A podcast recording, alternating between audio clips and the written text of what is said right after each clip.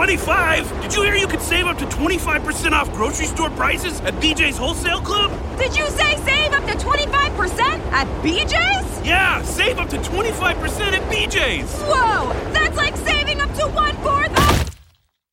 Ugh, that's gonna leave a mark. BJ's. Absurdly simple savings. Shop today. Not a member? Go to bjs.com slash simple savings. Come quella in cui siamo, eh, soprattutto all'inizio, sembrava, insomma, forse un po' anche adesso, che ci fosse un certo scordinamento per un'emergenza di questo genere. Alcuni hanno detto appunto che il comportamento delle istituzioni tra istituzioni regionali, locali, istituzioni centrali è stato abbastanza scordinato, rivelando anche qui un carattere del popolo, cioè il fatto che gli italiani arrivano un po' come dire a Brancaleone agli appuntamenti. No, secondo, eh, secondo, me non è tanto questo. Ah, nel frattempo qualcuno scrive la Lagarde non, è, non ha detto quelle cose per sbaglio, le voleva davvero dire. È un'ipotesi è interessante che da, da, quando è uscita con quella frase di poche parole, tutti ci siamo esercitati a interpretare e a chiedercelo, appunto. È uno sbaglio perché è inesperta? No, non è inesperta, sa benissimo, ecco, appunto. E questo dimostra quanto sono importanti comunque le parole. Certo. Dopodiché, no, qui invece il problema è proprio istituzionale, e cioè esistono dei meccanismi per cui il potere si articola e si distribuisce e si divide e quando non ci sono problemi nella vita di tutti i giorni, noi diamo per scontate certe suddivisioni dei poteri, che però sono tutte il frutto di un processo storico. L'Italia è stato uno Stato centralista, dove tutte le istruzioni venivano da Roma, dal governo e dai ministeri. Lo è stata molto a lungo.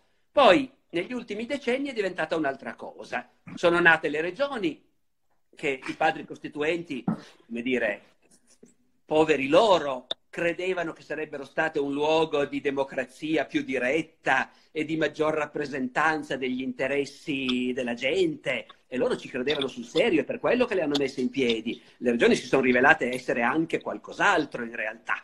Eh, allora, eh, la suddivisione, la, l'alienazione del potere centrale a favore delle regioni, fino a subito prima dell'epidemia sembrava la strada che avremmo continuato a percorrere con sicurezza in futuro. Eh, uno dei pezzi più grossi del potere nazionale che sono stati ceduti alle regioni è la sanità, come sappiamo tutti, dico delle banalità che tutti stiamo dicendo in questi giorni, eh. si è scoperto che la cessione della sanità alle regioni è stata catastrofica in generale, ha prodotto disuguaglianze incostituzionali fra i cittadini italiani e accompagnata all'altra tendenza dominante in tutto il mondo occidentale di questi ultimi decenni, cioè la privatizzazione, ecco, eh, ci ha lasciato adesso esposti a un'emergenza di cui nessuno si immaginava l'arrivo, naturalmente, ma che appunto la differenza tra l'emergenza e i tempi normali è che nei tempi normali non cogli le magagne, non cogli gli errori che hai fatto, non vedi gli squilibri delle, del sistema di potere che pian piano hai creato poi si arriva all'emergenza e quegli squilibri vengono fuori. No, ecco. E allora noi siamo andati in ordine sparso perché nessuno sapeva più se certe competenze erano del governo o delle regioni. Eh, o magari dei sindaci in certi casi, ma sono soprattutto le regioni. Si è scoperto che non si può non sapere a chi spettano certe competenze e chi deve dare certi ordini. Eh, e la stessa cosa vale drammaticamente per l'Europa. Io vedo persone che scrivono l'Europa è un fallimento. E l'Europa, il fatto stesso che noi stiamo facendo questo discorso, noi stiamo dicendo la risposta delle istituzioni a questa drammatica emergenza. E, stiamo, e stiamo parlando delle istituzioni e intendiamo dire il governo italiano e le regioni. Non c'è stata alcuna risposta europea a questa emergenza. Eh, questo, da questo punto di vista l'Europa non esiste l'Unione Europea è inesistente, eh, oltre a essere Eccoci, inesistente negli spiriti, che... nel senso che si è visto che ogni paese comunque pensa esclusivamente a se stesso, con la meravigliosa eccezione della Cina che ci manda medici, ecco, ma a parte, a parte la Cina, eh, ogni paese pensa esclusivamente a se stesso, tutte le decisioni sono prese a livello del singolo paese, i dati vengono raccolti e comunicati con criteri che ogni paese ha scelto e che non sono per nulla trasparenti, fra l'altro, ecco, l'inesistenza totale dell'Europa in questo che è il più grande avvenimento storico degli ultimi 20 o 30 anni, eh, è qualcosa su cui bisognerà evidentemente poi riflettere a cose finite, perché è drammatica. Sì, stamattina c'è un segnale in senso per fortuna mi sembra diverso. Io prima di uscire di casa in televisione ho sentito la dichiarazione finalmente alla Lagarde, la quale strattonata credo sia dalla Merkel sia da Macron ha dichiarato che ci saranno 750 miliardi di interventi europei e soprattutto ha detto faremo tutto il necessario, cioè ha rifatto la frase che aveva detto Draghi, no? la famosa frase eh. e che era appunto stata quella che invece l'opposto di quello che aveva detto l'altro giorno, no? come se tutto andasse bilanciato, verificato appunto, negli egoismi nazionali certo. di cui tu parlavi. Però attenzione, la Lagarde non è mica l'Unione Europea, è la Banca Centrale Europea la Lagarde. Eh, il fatto stesso che a te venga giustamente in mente di dire ma no, però in fondo l'Europa adesso un segnale lo sta dando, eh, lo sta dando nella forma della banca. Ecco, l'unica forma in cui l'Europa apparentemente esiste è quella di una grandiosa banca, eh, però è un po' poco.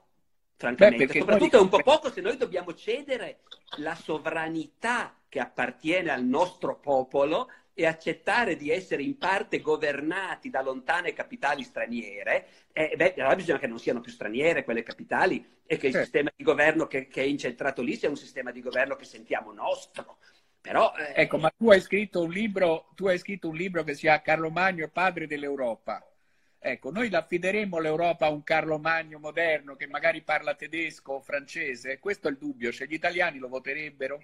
Eh, guarda, quel libro è uscito, che tu mi hai chiesto, suggerito di scrivere, è stata una grande idea che io ho accettato con grandissimo piacere ormai più di vent'anni fa. È uscito vent'anni fa, sì. nell'anno 2000, e come tu ti ricordi benissimo, noi abbiamo pensato che un sottotitolo come Un padre per l'Europa sarebbe stato un titolo che avrebbe reso simpatico il libro, diciamo così. Un, un titolo che alludeva a qualcosa di bello, di positivo, perché ancora nel 2000 da noi si pensava all'Europa con ottimismo e con speranza, all'idea che un governo europeo sarebbe stato ovviamente migliore dei nostri governi italiani, dei quali non facevamo altro che lamentarci. Eh, pensa com'è cambiata la, l'umore, non dico il mondo, ma gli umori dell'opinione pubblica nei confronti del progetto europeo eh, da adesso, appunto, vent'anni, da vent'anni fa a, a adesso. Adesso Adesso se un Carlo Magno europeo esistesse, guarda, ogni volta che qualcuno ha progettato di unificare l'Europa, ha trovato consensi e anche opposizioni ferocissime. È successo ai papi del Medioevo, è successo a Napoleone che parlava di Europa. Napoleone parlava espressamente, di, ne ha parlato soprattutto poi a Sant'Elena quando era tutto finito, ma a Sant'Elena Napoleone diceva ma io volevo quello, volevo un'Europa unita con leggi europee, un codice europeo, misure europee, e naturalmente con capitale Parigi, però. Ecco. E lì si è tutto azzoppato sul fatto che il progetto europeo poteva piacere anche molto agli intellettuali italiani o tedeschi o russi, ma la capitale a Parigi non piaceva a nessuno, naturalmente. E, e poi c'è stato Hitler, e anche Hitler a un certo punto ha cominciato a parlare di Europa. All'inizio no, finché doveva convincere solo i tedeschi, ovviamente non parlava di quello, ma quando si è trovato con mezza Europa occupata, dove cercare di creare anche un po' di consenso e con sulle braccia una guerra contro l'Unione Sovietica e quindi contro il comunismo in difesa della civiltà europea, anche Hitler ha cominciato a parlare di Europa e tanti ci hanno creduto. Oggi stiamo solo riscoprendo con fatica quanto è stato vasto il consenso al nazismo, per esempio nella Francia di Vichy. Eh, ecco, e allora, anche i personaggi più improbabili come Hitler eh, più improbabili e deplorevoli. Quando parlano di Europa, quando hanno parlato di Europa hanno trovato dei consensi. Se ne venisse fuori un personaggio che fosse di un'altra stazza, come era di un'altra stazza Carlo Magno, di un'altra capacità progettuale e, unificatrice, io credo che un consenso lo troverebbe. Io non penso che oggi noi eh, ci lamentiamo, non ci piace più questa Europa perché sentiamo che comanda e governa troppo. Sentiamo che comanda in tante piccole cose, come ha fatto fin dall'inizio, stabilendo, dice la leggenda, eh, io poi non lo so se è vero, ma stabilendo come bisogna fare i formaggi, eh, o mettendo difficoltà adesso all'importazione di mascherine dalla Cina perché sopra non c'è stampigliato CE. Ecco, allora, eh, queste cose. Ma di fatto però la delusione per l'Europa è altrettanto legata al fatto che l'Europa non si vede quando veramente invece ce ne sarebbe bisogno. Ecco, Ma io penso che quello che tu dici ha a che fare con un tema che è la fiducia reciproca. E la fiducia reciproca non può che nascere da una conoscenza e una condivisione. Il tuo libro su Carlo Magno, come il tuo libro sull'Epanto e perfino quello su Waterloo, sono tradotti in Francia. Questo è un passo fondamentale. No, no, lo dico perché, lo dico perché come tu credo concordi, una delle cose che impressionanti che ancora oggi, se uno vede le liste dei bestseller nazionali, no? La lista dei libri che vendono più in Germania, in Francia, in Italia, paradossalmente, eh, eh, oltre ai libri nazionali, cioè scritti dai francesi che piacciono ai francesi, i bestseller comuni sono americani. No? Sono gli scrittori americani o Harry Potter.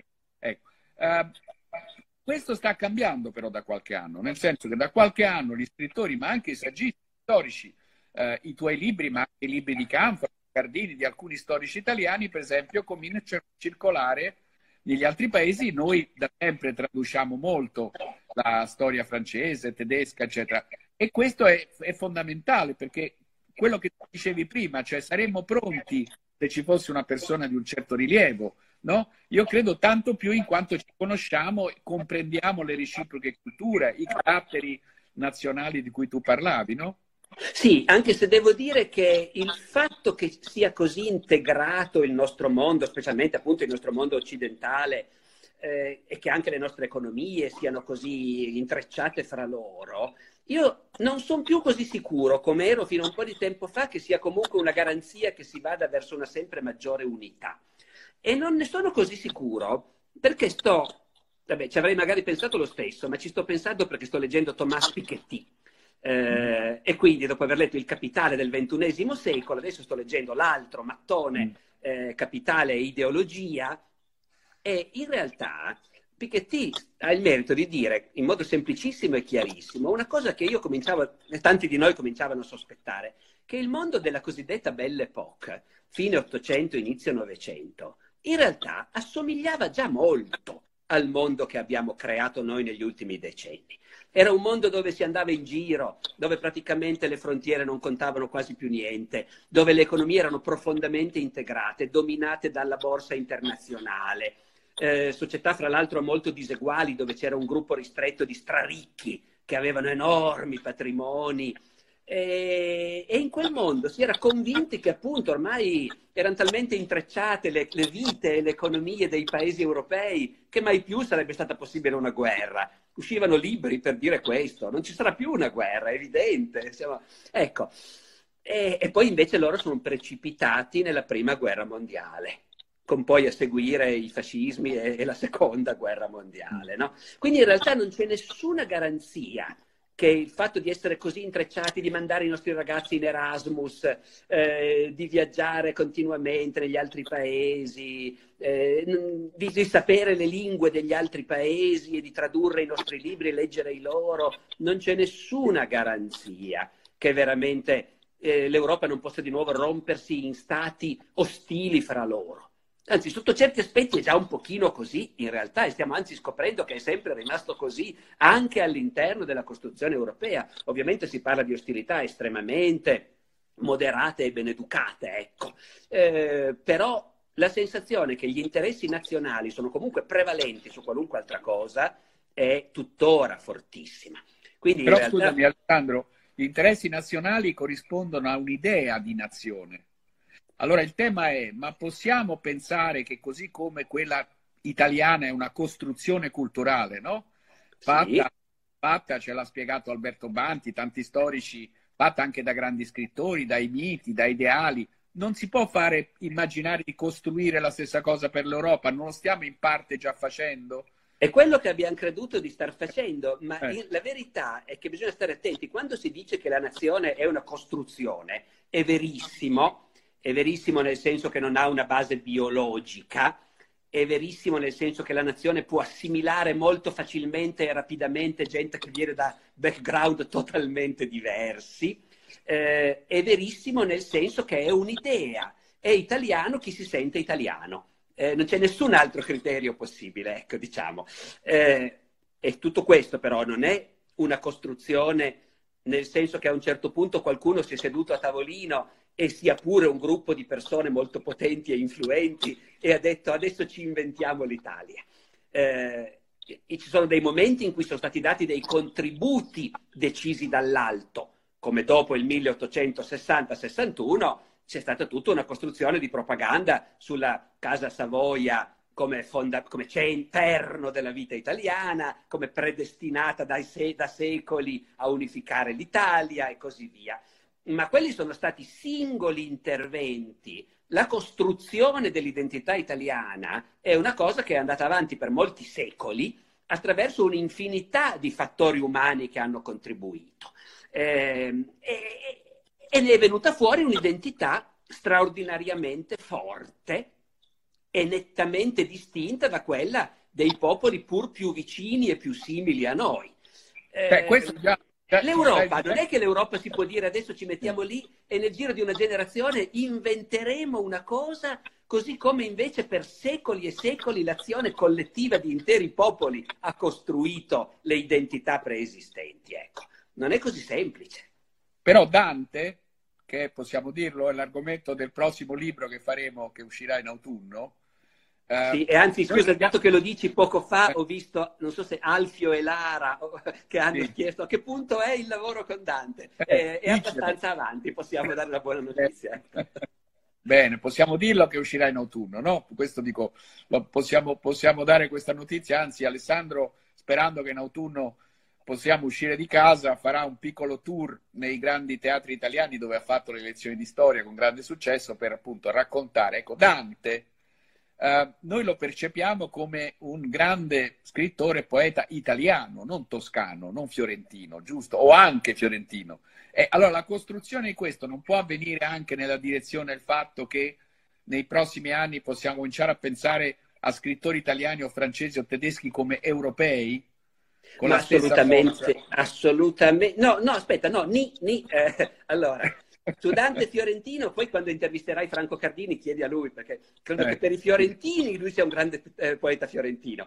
Eh, di fatto è chiaro che è un grande poeta italiano, ma perché già alla sua epoca è abbastanza chiaro che c'è un'identità italiana, c'è un paese che si chiama Italia, del resto lui ha contribuito a, come dire, chiarire l'identità di questo paese. È lui che ha capito, per esempio, che è il paese dove si dice sì, mentre gli altri dicono oui, eh, e altri ancora dicono hoc. Eh, no, ecco, eh, qui Dante ha contribuito a svelare un'identità che di fatto però già esisteva, eh, a chiarire che quando vai da Firenze a Milano anche se trovi gente diversa che parla in modo diverso, però sei sempre dentro uno stesso spazio, mentre invece quando passi le Alpi sei in uno spazio più nettamente diverso. Ora, il problema degli scrittore europeo, scrittore italiano, è questo. Dante è un grande scrittore non fiorentino ma italiano perché in realtà con rare eccezioni di grandissimi scrittori come Carlo Porta, come Giuseppe Gioacchino Belli e così via, in Italia esiste un'unica lingua letteraria, è il fiorentino che poi è diventato l'italiano. E, e, a quel punto uno scrittore italiano è uno che scrive in italiano, eh, può essere veneto, può essere siciliano, può essere piemontese, ma in generale uno scrittore italiano scrive in italiano. Dopodiché questo scrittore è anche europeo, certo, ma non scrive in europeo. Non esiste l'europeo. Eh, esistono l'italiano, il francese, il tedesco, l'inglese, lo spagnolo, il catalano, il polacco. L'europeo non esiste. È uno scrittore legato alla sua lingua in un modo irriducibile. Le traduzioni sono una grande cosa, meno male che ci sono, se no noi non potremmo leggere i romanzi dei turchi o dei russi, ma però, però comunque gli scrittori appartengono alla loro lingua. Eh, il fatto che non esiste una lingua comune europea è una cosa che non va assolutamente sottovalutata. Fa saltare, per esempio, qualunque parallelo con gli Stati Uniti d'America. K-Sud dice, K-Sud dice Esperanto. Il problema è che le lingue artificiali non sono mai riuscite, piacciono moltissimo a qualche appassionato e lasciano indifferente la stragrande maggioranza della gente. Quindi quello è un problema in realtà che non va affrontato, secondo me, dicendo procediamo rapidamente a ridurre l'importanza delle lingue nazionali e obbligare tutti a parlare inglese. Questo non riuscirà mai eh, e anzi farà saltare qualunque adesione di massa al progetto. Il, è il progetto che deve ritagliarsi sulla realtà Non bisogna essere arroganti e credere che la realtà si possa rimodellare come si vuole. E, e la realtà dell'Europa è la realtà di paesi con identità fortissime e con lingue diverse. Quindi un progetto di unificarli deve essere un progetto che capisca quali cose si possono unificare. Alcune sono evidenti, siamo tutti contenti di andare a Stoccolma senza avere il passaporto in tasca e senza dover chiedere il visto. Quella è evidente che è una cosa che piace a tutti. Eh, forse ci piacerebbe a tutti anche un sistema fiscale comune, in modo eh da evitare che poi in Irlanda appunto vadano a pagare le tasse lì i grandi traffici. Magari anche un, un welfare comune, un sussidio di disoccupazione per i giovani, per esempio, no? E magari sì, tante Come cose si potrebbero fare. Oppure cioè. una difesa comune o un ministro degli esteri comune che rappresenti l'enorme forza che ha l'Europa, che sarebbe la seconda, forse anche la prima potenza mondiale, se fosse davvero unita, ma unita quando bisogna decidere cosa fare in Libia. Certo. Però poi non si può pretendere di dire eh, insegniamo le stesse cose in tutte le scuole d'Europa, perché ogni paese ha delle sue tradizioni diverse e delle cose che ti interessano in modo diverso. Dunque, Sandro, eh, credo che i nostri eh, che quelli che ci ascoltano andrebbero, andrebbero avanti per, ancora per molto perché i commenti. Ah! 2500 feet! Time to pull our chutes! 25? Did you hear you could save up to 25% off grocery store prices at BJ's Wholesale Club? Did you say save up to 25% at BJ's? Yeah, save up to 25% at BJ's! Whoa! That's like saving up to one fourth of. Ugh. That's gonna leave a mark. BJ's. Absurdly simple savings. Shop today. Not a member? Go to bjs.com slash simple savings. Leftovers. Or the DMV. Number 97. Or house cleaning. Or Chumba Casino always brings the fun. Play over a hundred different games online for free from anywhere. You could redeem some serious prizes. Chumba. ChumbaCasino.com. Live the Chumba life. No purchase necessary. Void prohibited by law. 18 plus terms and conditions apply. See website for details.